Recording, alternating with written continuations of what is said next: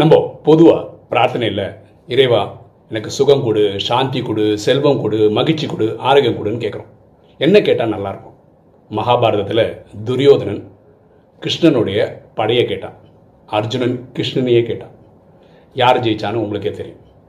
நமக்கு எவ்வளோ பிரச்சனை வேணால் வரட்டுங்க. இறைவா நீ என் கூட இரு. எனக்கு நல்ல புத்தியும் அதை ஹேண்டில் பண்ணுற யுக்தியும் கொடுன்னு மட்டும் கேளுங்களேன். அப்புறம் எப்படி வெற்றி வருதுன்னு மட்டும் பாருங்கள் எண்ணம் போல் வாழ்வு